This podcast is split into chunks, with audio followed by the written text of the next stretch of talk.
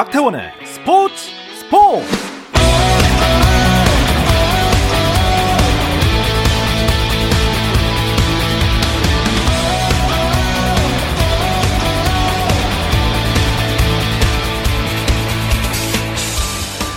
스포츠가 있는 저녁 어떠신가요? 아나운서 박태원입니다. 오늘 이슈들을 살펴보는 스포츠 타임라인으로 출발합니다.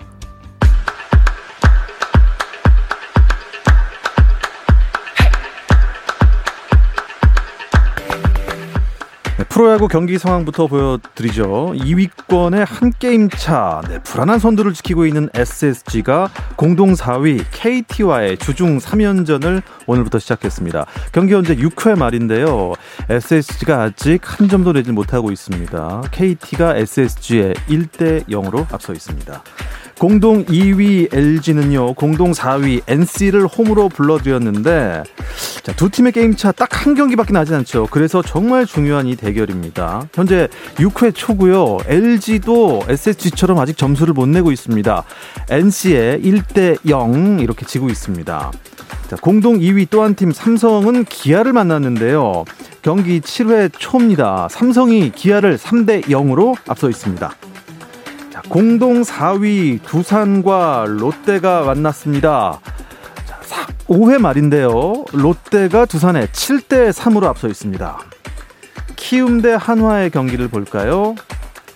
6회 말 키움과 한화 빡빡합니다. 2대 2 동점입니다.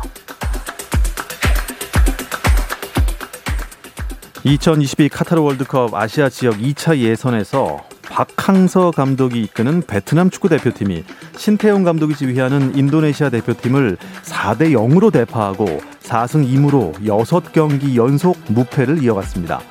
베트남은 승점 14점인데요. 태국을 3대 1로 무리친 아랍에미리트의 승점 2점 차로 앞서면서 G조 선두 자리를 지켰습니다. 후배에게 괴롭힘을 가한 사격 국가대표 김민지가 도쿄올림픽을 앞두고 12년의 자격정지 징계를 받은 것으로 확인됐습니다. 지난달 김민지로부터 폭언 등 괴롭힘을 당해왔다는 한 선수의 피해 주장을 확인한 대한사격연맹은 지난 2일 스포츠 공정위원회를 열어서 김민지에게 12년의 자격정지 처분을 내렸고 이에 따라 김민지는 도쿄올림픽에는 나설 수 없게 됐습니다. 한국 여자 배구 대표팀이 발리볼 네이션스 리그 셋째 주 예선 라운드 8차전에서 미국에 세트 스코어 0대 3으로 완패했습니다. 1승 7패를 기록한 한국 16개 팀 중 15위에 머물렀습니다. 미국 프로농구 NBA에서는 브루클린 네츠가 밀워키 벅스를 125대 86으로 크게 이기고 동부 컨퍼런스 플레이오프 2라운드 2차전도 승리를 했습니다. 뭐 하든은 빠졌지만요. 듀란트와 어빙이 54득점 합작하며 팀을 승리로 이끌었고 서부 덴버 너기츠와 피닉스 선즈의 경기는 피닉스가 122대 105로 승리하고 1차전을 잡았군요. 크리스 폴이 21득점, 11어시스트를 올리면서 팀을 승리로 이끌었습니다.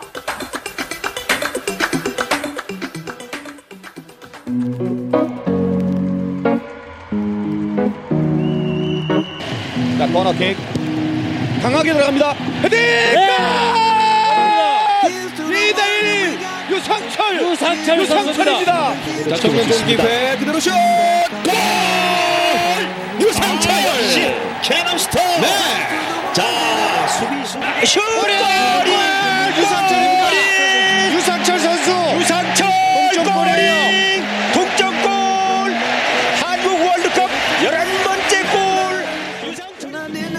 저희들도 많이 노력할 테니까 우리 팬 여러분들도 어, 오늘 이 순간 잊지 않고 또 내년을 위해서 함께 했으면 좋겠습니다. 감사합니다.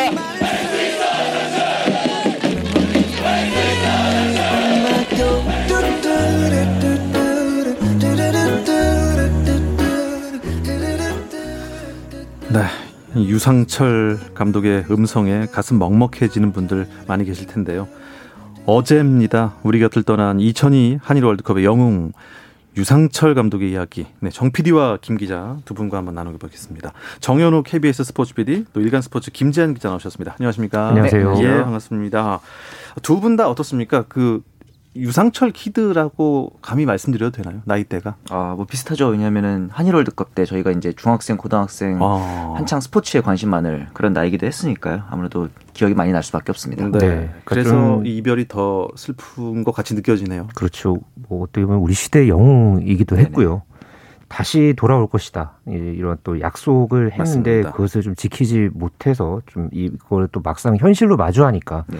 참 하루 종일 마음이 먹먹했던 예, 그런 마음이었습니다. 네. 국내외에서 정말 추모의 물결이 계속 이어지고 있죠. 예, 유상철 이제 선수 전 선수가 뛰었던 요코하마 마리노스 구단에서도 이제 공식적인 추모의 포스팅을 올리기도 했고, 네. 그다음에 이제 손흥민 선수가 뛰고 있는 이 토트넘에서도 어, 애도의 포스팅을 올렸고, 우리나라 KFA에서도 이제 어, 추모의 포스팅을 올렸고요. 그 다음에 내일 열리는 경기에서는 또 이제 유상철 선수의 등번호가 6번이었잖아요. 네. 그래서 경기 킥오프 이후에 6분 동안 어 이제 묵념을 하자는 의미에서 응원을 하지 않고 애도의 메시지를 보내기로 했습니다. 예. 유상철 감독 뭐 이름 석자 모르는 우리나라 국민이 있을 정도냐 이 정도로 그렇죠. 네. 예. 대단한 별이었습니다. 네. 아, 그러니까 청소년 대표 시절부터 어, 최근 인천 감독까지 뭐 정말 쉼 없이 뛰지 않았습니까? 2002년 월드컵 때 멀티플레이어로 맞습니다. 아주 대단한 그런 활약을 펼쳤고 네. 이 19년 전 이맘때를 정말 뜨겁게 달궜던 음. 그런 주인공 중에 한 명이었죠. 뭐 유상철 선수 하면은 참 떠올려지는 장면들이 많습니다. 네. 어, 옷이 찢어지고 또 코가 부러져서도 끝까지 뛰었던 음. 예, 그런 선수였고요.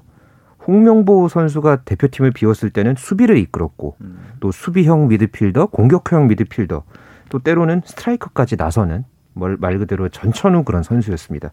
A매치에서는 통산 124경기에 나와서 18골을 터뜨렸고요. 굵직한 경기에 워낙 많은 골을 또 터뜨렸고 좋은 모습을 보여줬기 때문에 네. 이 축구 팬들을 넘어서서 국민들과 참 가까웠던 축구 스타였다. 아, 감히 그렇게 좀 얘기를 해보고 싶습니다. 예, 저는 이 유상철 선수가 네. 만약에 현대 축구였다면 더 돋보였을 선수라고 생각을 하더라고요. 왜냐면은 당시에는 이 유상철 선수의 플레이를 보면서 좀 투박하다라는 평도 있었는데 요즘 현대 축구에서는 오히려 이 유상철 같은 활동량 많고 피지컬 좋은 선수들이 돋보이는 측면들이 많잖아요. 그래서 만약에 유상철 선수가 현대 축구에서 뛰었다면은 좀 더 다양한 스위칭 플레이를 통해서 음. 오히려 더 돋보이는 선수가 되지 않았을까 좀 그런 생각도 들었습니다. 그러니까 예전에 왜 이렇게 뭐 저돌적이냐. 그렇죠. 아, 그리고 뭐 혼자 플레이하는 것 같다. 음. 이 티키타카 축구는 사실 아니었잖아요. 네. 네. 옛날에는 그리고 이제 공격수는 공격만 하고 수비수는 수비만 하고 이런 느낌이 있었다면 요즘에는 공격수도 압박을 하고 수비수도 공격에 가담하고 이런 부분에 있어서는 유상철 선수가 음. 제격이지 않았을까 하는 생각도 듭니다. 별명은 유비예요. 그렇죠. 그 삼국지의 그 유비인가요? 네, 그 이제 유상철 이제 성을 따 성에다가 또 평소에는 좀 조용했다고 해요. 음. 그러면서도 투박하지만은 현명하게 플레이를 했다. 음. 네, 그런 의미에서 이 유비라는 별명이 붙었습니다. 네. 일본행은 언제였죠? 요코하마로 진출했던 게 99년입니다. 99년. 이제, 예, 예, 중간에 이제 울산현대 입단해서 뛰다가 요코하마로 가서 2001년까지 뛰고 또 이제 가시와 레이솔로 이적을 합니다. 그래서 이 가시와 레이솔에서도 2002년까지 뛰고 그다음에 다시 또 요코하마로 돌아가서 2003년부터 2005년까지 플레이를 하게 됐는데요. 이제 요코하마에서는 총 108경기 동안 35골을 넣었거든요. 근데 그 당시에 이제 기억이 나는 게뭐 황선홍, 김도훈, 뭐 최용수, 홍명보 이런 선수들이 그 당시 국가대표에 있었던 많은 선수들이 J리그로 어, 진출 많이 했어요. 당시만 해도 뭐 EPL이라든가 유럽 리그의 진출이 음, 본격화되지 않았었던 맞습니다. 그때는 뭐 좀 축구 잘한다 그러면 해외파 하면은 일본이 많았어요. 그렇죠. 그렇죠. 네. 가시와 레이솔 요코하마 아니면 네. 뭐 퍼플 상회도 있잖아요. 퍼플 상가에 박지성 선수 있었고, 박지성 선수 네. 있었고 최용수 제프 이치하라 이런 네. 팀에도 많이 있었죠. 퍼플 상가 네. 상회가 아니었습니다. 그때 그런 요코하마에서의 활약을 기억하는 요코하마 팬들이 참 많습니다. 예. 그래서 지난 2019년 말에 예, 유상철 당시 이제 인천 감독이 네네. 이 요코하마 경기장을 찾아갔는데 음. 여기서 이 요코하마 서포터들이 한국어로 할 수 있다 유상철 형 아. 이 플래카드를 걸고 또 한국말로 응원하는 예. 그런 어떤 이 가슴 뭉클한 장면에 또 어, 유상철 당시 감독이 참 이 눈시울을 붉혔던 그런 장면도 기억이 납니다. 저는 그래도 이 뭔가 좀 A 매치, 아, 한일전 맞습니다. 이러면 유상철 선수가 꼭 있었잖아요. 그렇죠. 네. 유상철 선수, 뭐 황선홍 선수도 있었지만 네네. 유상철 빼고 A 매치가 이게 될 수가 있었나 할 정도로 음. 전 유니폼 입은 모습이 엄청 기억이 많이 나거든요. 그렇죠. 이 대표팀에서 골을 막 50골씩 넣은 건 아니었지만 역시 그 98년도 프랑스 월드컵 때 저는 지금 생각해보면 초유의 사태였더라고 이게 어, 경, 대회 도중에 감독이 중도 경질되는 약간 어수선한 상황 속에서 마지막 벨기에전에서 정말 말 그대로 유종의 미를 거두는 동점골을 또 넣기도 했었죠. 네. 그리고 나서 이제 2002년도에는 또 폴란드전에서 골을 넣으니까 그런 생각이 들었습니다. 가장 한국 축구가 힘들었던 순간에 골을 넣었던 선수고 음. 또 반대로 한국 축구가 가장 빛났던 순간에 골을 넣었던 선수가 아니었나. 맞습니다. 또 그런 생각도 들었습니다. 그러니까 또 그러면서 오늘 홍명보 울산 감독이 유상철 전 감독을 떠올리면서 음. 이 가장 강렬했던 모습 한 장면을 꼽아달라고 하니까 2001년에 컨페더레이션스 선수 컨페더레이션스컵 대회가. 있었죠. 그때 멕시코와 조별리그 아, 2차전 맞아요, 경기가 맞아요. 있었는데 음. 그 경기에서 유상철 선수가 결승골을 넣었단 말이에요. 네. 당시에 그러니까 코뼈가 부러진 채로 그라운드를 끝까지 누볐고 어. 어, 결국 경기 막판에 결승골을 딱 터뜨리, 터뜨렸던 음. 그 장면에 이 홍명보 감독이 참 후배지만 존경스러웠다. 음. 그렇게 표현을 하면서 한국 축구의 톤이 어떤 것인지 몸으로 보여준 상징적인 장면이었다. 음. 그렇게 또 회고를 했습니다. 네. 그러니까 말 그대로 유상철 하면은 투지, 음. 투혼. 그러니까 그런 어떤 이 단어가 참 잘 어울리는 그런 음. 선수였습니다. 저 홍명보 감독 얘기하니까 당시 2002 월드컵 때 히딩크 감독이 경기 막판 지고 있을 때 이탈리아전이라든가 이럴 때 홍명보를 빼고 차두리를 투입하는 어떤 그런 용병술이 굉장히 화제가 됐었잖아요. 그렇죠. 맞습니다. 이게 가능했던 배경에도 바로 유상철 선수가 수비를 책임질 수 있었기 그렇죠. 때문이라고 저는 네. 생각을 하거든요. 엄청 폭이 넓죠. 네. 맞습니다. 그러니까 중앙 수비도 네. 보다가 또 이제 급한 경우에는 공 격수까지 할 수 있고 네. 이러다 보니까 히딩크 감독이 유연한 전술 변화를 가져갈 때 어떤 일이 있어도 절대 유상철 선수는 빼지 않고 한일 월드컵 때 전 경기를 출장한데도 이런 멀티플레이어적인 능력이 배경이 그러니까 됐었죠. 오죽하면은 당시에 신문에서 네. 이제 한국 축구의 전술에 대해서 이제 평가를 하고 이제 이야기를 할때 음. 골키퍼 이훈재를 제외하고 나머지 포지션에는 전부 유상철, 유상철, 유상철 뭐 이렇게 또 네. 네, 이렇게 언급하기도 했을 정도였으니까 음. 당시 유상철 선수의 위상이 어느 정도였는지 맞습니다. 짐작해 합니다. 네, 전 또 기억나는 게 그 상의가 다 찢어진 적이 한 번 있어요. 맞아요, 경기 도중에. 네네. 그래갖고 거의 이제 상반신이 다 노출됐던 적이 맞아요. 있었습니다. 네. 그거 어떤 경기였는지 잘 기억이 안 나요. 2003년 제 기억에는 아마 일본과의 친선 경기였던 걸로 제가 기억을 하는데. 엄청난 음. 치열한 경기였어요. 맞아요. 일본과의 경기 친선 경기라 해도 아니니까 네. 친선 경기가 아니니까. 그럼 목숨 걸고 다시 하지 않습니까? 네. 근데 그때 당시에 그 해설위원이 아, 저 가슴 넓은 거 좀 보라고. 어, 네. 피지컬도 좋았으니까. 피지컬 진짜 그렇죠. 좋았어요, 네, 네. 몸이. 참 근데 안타깝게도 이제 투병 사실이 알려졌을 때만 해도 몸이 음. 많이 수척해져서 네. 걱정이 참 많았는데 돌아올 줄 알았던 그분이 아, 영원한 별이 되고 말았습니다. 유상철 감독하면 또 슛돌이 이강인 선수랑 또 이 인연이 있지 않습니까? 그렇죠. 이제 그 당시에 저희 이제 예능 프로그램에 나와서 네. 이강인이라든가 다른 여러 가지 여러 선수들을 길러내는 모습을 봤는데 국가대표잖아요. 그리고 이제 세계적인 선수였기도 하고 네. 근데 사실 예능에 나오면은 어떤 좀 약간 예능적인 멘트도 그렇죠. 해야 되고 예, 재밌는 네. 거 위주니까 그렇죠. 망가지는 모습도 어쩔 수 없이 보여줘야 되는데 네. 쉽지 않을 줄 알았는데 의외로 어, 그런 모습들이 굉장히 협조적이고 친근한 선수였다. 이런 회장들을 이제 선배들로부터 제가 좀 들었었거든요. 네. 그런 거 보면서 역시 세계적인 선수들은 또 그런 부분에 있어서도 네. 굉장히 좀 검소한 모습을 보이는구나 그런 생각. 요즘이야 뭐 그 스포츠 스타 출신의 예능인들이 많아졌잖아요. 네. 근데 당시에는 운동 선수는 뭐 재미있지 않을 것이다라는 생각도 음. 있었고. 근데 그때 사실 유상철 감독이 그때 은퇴하고 네. 또 감독하기 중간쯤이었죠. 그렇죠. 그 전이었죠. 2007년, 2006년도, 네. 7년 네. 그때였는데 네.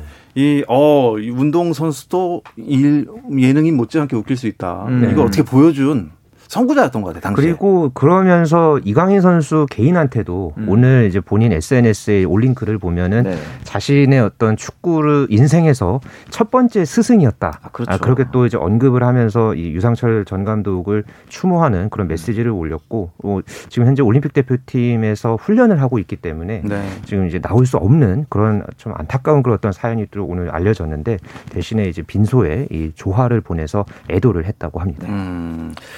지도자로서의 에, 유상철 감독은 네. 어땠습니까? 뭐 이제 대전과 전남 등을 거치면서 성적이 좋을 때도 있었지만 또 이제 조금 어, 이름값에 비해서 아쉬웠던 그런 경험도 있었는데요. 네. 역시 기억에 남는 거는 그 인천에서의 그 마지막에 잔류를 확정하고 이제 선수들한테 그전 경기에서 우는 모습을 보여서 투병 사실이 좀 알려지기도 했었는데 잔류를 확정한 다음에 이제 꼭 돌아오겠다. 그러면서 팬들은 이제 유상철 감독을 향해서 남은 약속 하나도 지켜달라. 잔류는 지켰으니 이제 회복을 해달라 음. 이런 메시지를 남겼던 것도 저는 기억이 납니다. 회복이 되는 듯 했는데 그렇죠. 이게 좀 이제 전이가 아, 음. 돼서 안 좋아졌다는 얘기를 들었습니다. 네.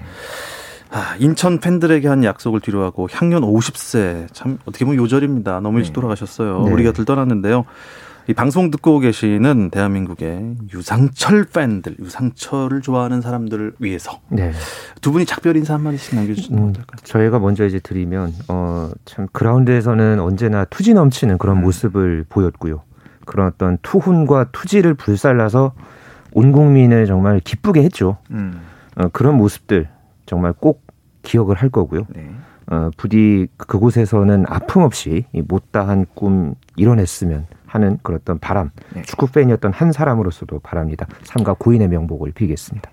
저는 유상철 감독 선수함 떠오르는 게 항상 웃고 있는 모습이 떠올라요. 맞아요. 뭐그 그 눈웃음이 있어요. 유명한 사진부터 시작해가지고 그냥 골 넣고 세레모니 하는 거라든가 좀 밝은 사람이었다라는 생각이 드는데 그래서 이제는 어, 천국에 가서 아프지 않고 음. 그런 웃는 모습들만 좀 많았으면 좋겠다. 라는 생각이 그러니까 이번에 또 그 영정 사진도 웃는 모습이어가지고 맞아요. 진짜 웃는 네. 모습이잖아요. 네. 다시 한번 네, 삼가 고인의 명복을 빌겠습니다. 아, 저희는 마음을 조금 추스르고 와서 다음 이야기 이어가겠습니다. 감동의 순간을 즐기는 시간. 스포츠 스포츠. 박태원 아나운서와 함께 합니다.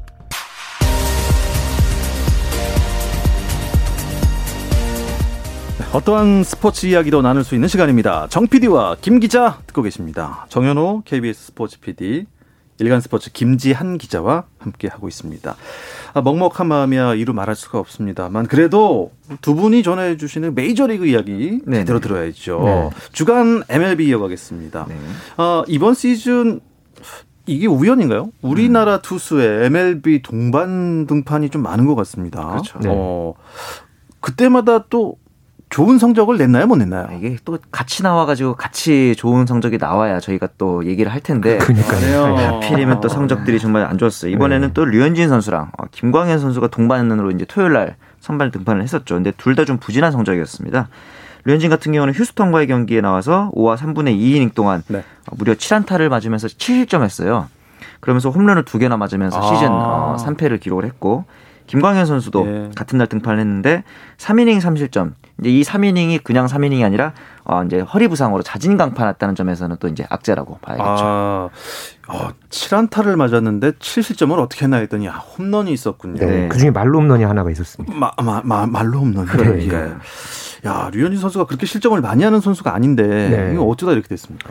그러니까 이 실점을 이렇게 많이 한 거는 토론토랑 계약을 하고 나서 가장 많은 실점이었고요. 그렇죠. 그렇게 되면서 평균 자책점도 3점대로 올라갔고 네. 또 주목받았던 기록이 볼넷을 3개를 내준 게 아. 그러니까 이번 시즌에서 가장 많은 볼넷을 이제 허용한 그렇죠. 예, 그런 경기였었죠. 사실 휴스턴이 타선이 강했습니다. 음. 어, 메이저리그 타율 전체 1위, 그러니까 2할 6푼 4리로 아주 그 좋은 모습을 보여왔던 그런 이 타선을 상대로 해서 류현진 선수가 전체적으로 좀 고전했던 네네. 그런 경기였고요.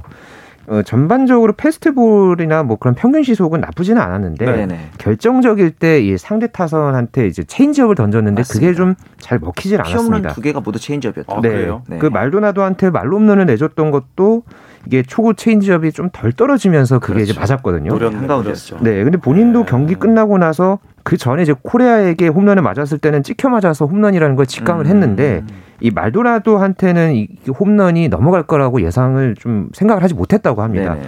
좀 본인도 경기 끝나고 나서 어떤 비디오 분석을 통해서 이 음. 다음 경기에 대비하겠다 아, 이런 얘기를 했는데 어쨌든 전반적으로 좀 류현진 선수의 공이 예, 이제 주무기죠. 뭐 체인지업이나 이런 부분들이 먹히지 않은 게 좀 나쁜 결과로 이어졌다고 봅니다. 네. 하지만 앞으로 잘하겠죠. 네. 김광현 선수 패인은 뭐였나요?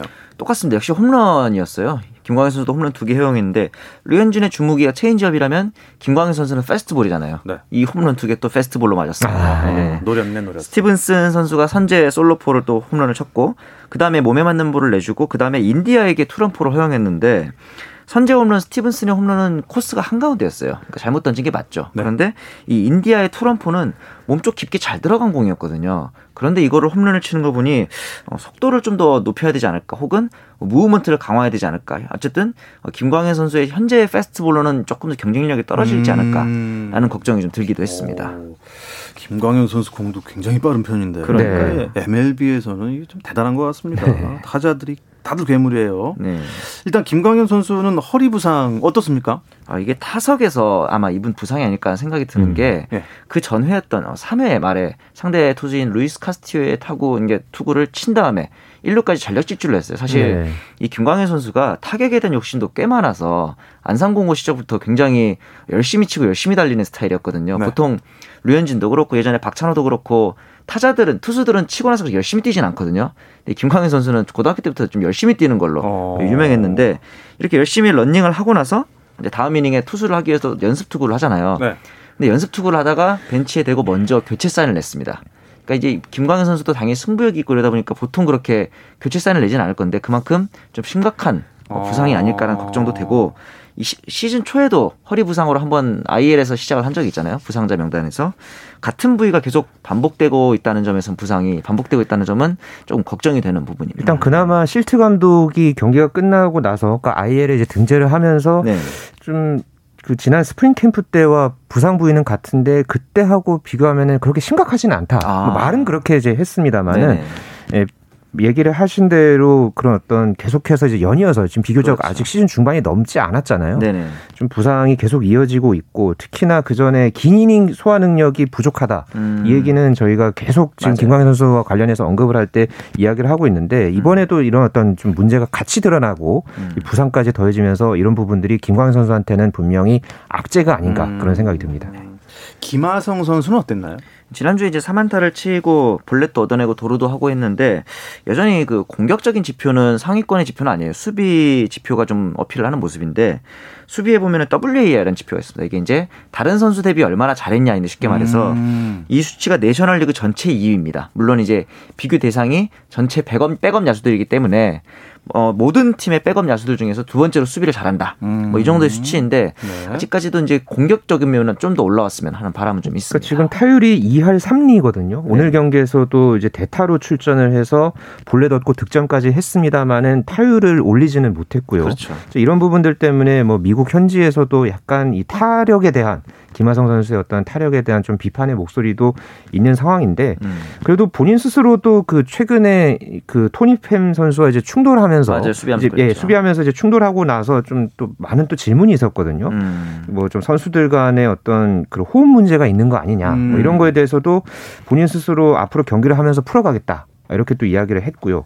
계속해서 또 수비뿐만 아니라 타석에서도 기회를 잡으니까 여유가 생기더라. 네. 이렇게 또 얘기를 했어요. 어, 경기를 나갈수록 좋아지는 것 같다라고 하는 거 보면은 조금 6월 말 좀 지나고 나서 분명히 한번 기회가 있을 거고 그 기회를 좀 잡았으면 하는 예, 그런 음. 바람입니다. 네.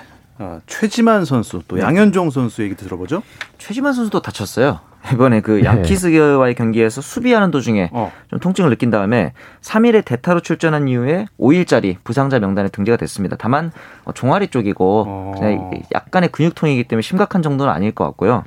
사실 아프진 않지만 양현종 선수가 또 어떻게 보면 약간 저희의 마음을 좀 아, 우리 아프게, 마음을 아프게 했습니다. 예, 이 아리아라의 대체자로 선발로 나온 경기가 세 경기를 등판을 했는데 3패에 평균 자책이 7.7로 좀 높았죠. 그런데 이 선발 등판 이후에 지금 계속 불펜 등판도 하지 못하고 있기 때문에 입지에 대해서 좀 불안한 상태이긴 합니다. 아, 이 만약에 계속 이렇게 좀 불안하게 불안하게 못 나오다가 네네. 이번 시즌에 아예 못 나오게 되면 어떻게 되는 겁니까? 그렇다고 해도 어쨌든 간에 계약 자체는 내년에 돼서 이제 재계약이 만약에 성적이 좋다면 재계약할 수는 있겠죠. 어... 양현종 선수 입장에서도 나이가 있기 때문에 네. 국내 복귀를 할지 마이너에서 계속 도전을 할지는 지켜봐야 합니다. 최지만 선수 어, 몸 빨리 쾌차하시고 네. 양현종 선수 결정구 하나 자신 있는 거 만들어내시기 바랍니다. 아 이거는 뉴욕 메츠의 디그롬 선수? 네네. 뭐, 무슨 뉴스인가요? 이게 이제 이물질 사용 논란이라고 해서 pine tar라는 물질을 써서 부정 투구를 그렇죠. 이제 약간 음. 송진 같은 건데 네. 그걸 원래 쓰면 안 되나 이렇게 뭐 이렇게 그러니까 메이저리그 사무국에서는 그거에 대해서 강력하게 규제를 하고 있죠. 네, 왜냐하면은 네. 기존 있는 그 로진이 아니라 네. 공에다 이물질을 묻히면은 공의 movement가 엄청 심해진다든가, 아~ 네, 혹은 이제 그, 그 커브라든가 슬라이더 변화구에 이제 movement가 좋아지는 소위 말해서 불법 이잖아요. 그렇기 그렇죠. 때문에 이게 이제 왜냐면은 이번 시즌에 디그롬의 성적이 너무 좋거든요. 네. 이게 이제 그런 와중에 글러브를 만지는 과정에서 이 안에다가 이물질을 묻혀놓고 있다 공에 묻히는 거 아니냐 어. 이런 의혹이 또 나오기도 아, 했죠. 의혹인데 뭐 네네. 심증만 있는 겁니까? 그렇죠. 물증은 그렇죠. 없고. 네. 그러니까 그렇다 보니까 이게 계속해서 이제 얘기가 나오니까 바로 또 이 팀 동료들이 적극적으로 네네. 옹호하고 나섰습니다. 그렇죠. 그러니까 이 공을 받는 이제 포수죠. 음. 이 포수인 토마스 니도는 그가 아무것도 사용하지 않았다는 걸 약속한다. 음흠. 만약 그가 사용했다면 공이 더 빨라지니까 음. 타자들이 파울팁만 쳐도 운이 좋은 것이다. 아, 그렇죠. 뭐 이렇게 또 이야기를 하기도 했고요. 음. 이 외야수인 케빈 필라는 내가 나는 그가 아무것도 사용하지 않았다는데 내 월급 전부를 걸겠다. 어. 네. 뭐 그렇게까지 얘기를 했습니다. 연봉을 걸지는 않군요. 네, 연봉까지 걸지는 않아요. 월급을 월급을 걸겠다. 연봉이 500만 달러로 알려져 있거든요. 어, 네. 적은 금액이 아닙니다. 적은 금액이 아닌데. 아주 네. 궁금한 게 그러면 투수는 투구할 때 공에 네. 뭐 아무것도 묻히면 안 됩니까? 네, 심지어 침도 묻히면 안 되고 가끔 이제 손에 침을 묻히는 투수도 있거든요. 묻힌 다음에 옷을 옷등으로 이제 닦아내고 나서 공을 만져야 합니다. 네. 만약에 다시 이제 손에 묻은 침으로 공을 만지게 되면은 심판이 지적해서 공을 바꾸게 돼 있어요. 그래서 아~ 이제 공이 땅에 떨어져서 조금만 긁히더라도 공을 바꾸는 이유가 그런 부분들 때문입니다. 아, 이게 뭐 침을 바르는 행위도 안 되는 거예요? 네, 아무것도 안 됩니다. 예전에는 그 침 바르는 투수들이 꽤 있었는데. 아, 지금도 있긴 한데 네. 이 선수들도 역시 마찬가지로 침을 바르고 나서 곧바로 어, 유니폼 등으로 닦아내지 않고 오. 바로 어. 공을 만지게 되면은 네. 또 이제 부정 투구가 되겠죠. 예. 자, 지난 한 주간 화제가 됐던 선수나 이슈가 또 있을까요? 음, 일단 라이벌 보스턴과의 네. 뉴욕 양키스 이 두 팀이 이제 맞대결을 펼쳤는데 어, 밤비노의 저주. 그렇죠. 그렇습니다. 이 예. 보스턴이 5대 2, 7대 3, 6대 5 그러니까 3연전 수입을 했습니다. 음. 이게 왜 주목을 받았냐면은 네. 보스턴이 사실 작년에 양키스를 상대로 10경기를 치렀는데 1승밖에 못 했어요. 작년 최하였으니까. 예. 그러니까 워낙 이제 라이벌 의식이 강한 팀이니까 네. 그랬는데 이번에 이렇게 양키스를 상대로 해서 원정 수입에 심지어 이 성공을 음. 한게 10년 만입니다. 네. 그러니까 그만큼 양 팀의 어떤 분위기가 많이 좀 음. 상반됐다. 음. 네, 그런 의미에서 좀 이 화제가 됐던 그런 이슈였습니다. 일단 일단 네. 이번 시즌은 양키스가 좀 별로예요. 그렇기도 그렇죠. 하고 보스턴의 타선이 워낙 막강하죠. 예. 류현진 선수가 애를 애를 먹었을 정도였으니까. 예. 아, 재밌는 얘기가 엄청 많은데 저희에게 아, 이 정해진 시간이 그렇습니다. 이거밖에 안 됩니다. 네. 네, 이 이야기 끝으로 오늘 정 PD와 김 기자는 마치도록 하겠습니다. 정현호 KBS 스포츠 PD, 또 일간 스포츠의 김지향 기자 두 분 고맙습니다. 감사합니다. 감사합니다. 내일도 저녁 8시 30분입니다. 박태원의 스포츠 스포츠!